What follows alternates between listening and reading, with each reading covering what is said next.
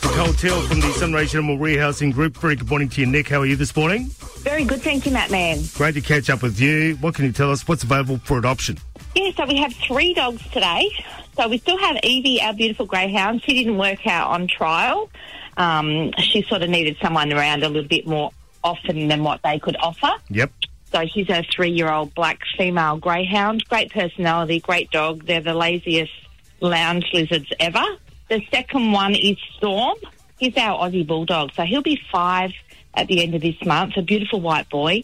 We are looking for an only dog home for him, someone that's home more often than not, and he can be inside, be part of the family. Yep. He's great with kids as well. So he's a gorgeous-looking boy. And the last one we have this week is Daisy. She's a Staffy Cross, a beautiful brindle girl, loves going for walks, got great recall, loves going down the river. Only dog home for her as well. So she's house trained, so we'd like to see her in the house, you know, with family around as well. All right. Anyone looking to adopt, what's the process? How's it work? Yeah, so they can download one of our applications from our website, so sarg.net.au.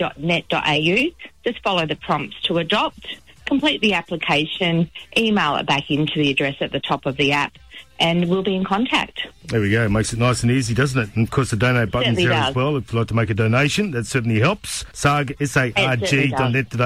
And, of course, check out their Facebook page. Evie is the Pet of the Week, the Greyhound, and that'll be posted up on our Facebook page very shortly at facebook.com/MMM Sunraysia. Thank you, Nick, and we'll catch up again next week. Thanks, Batman.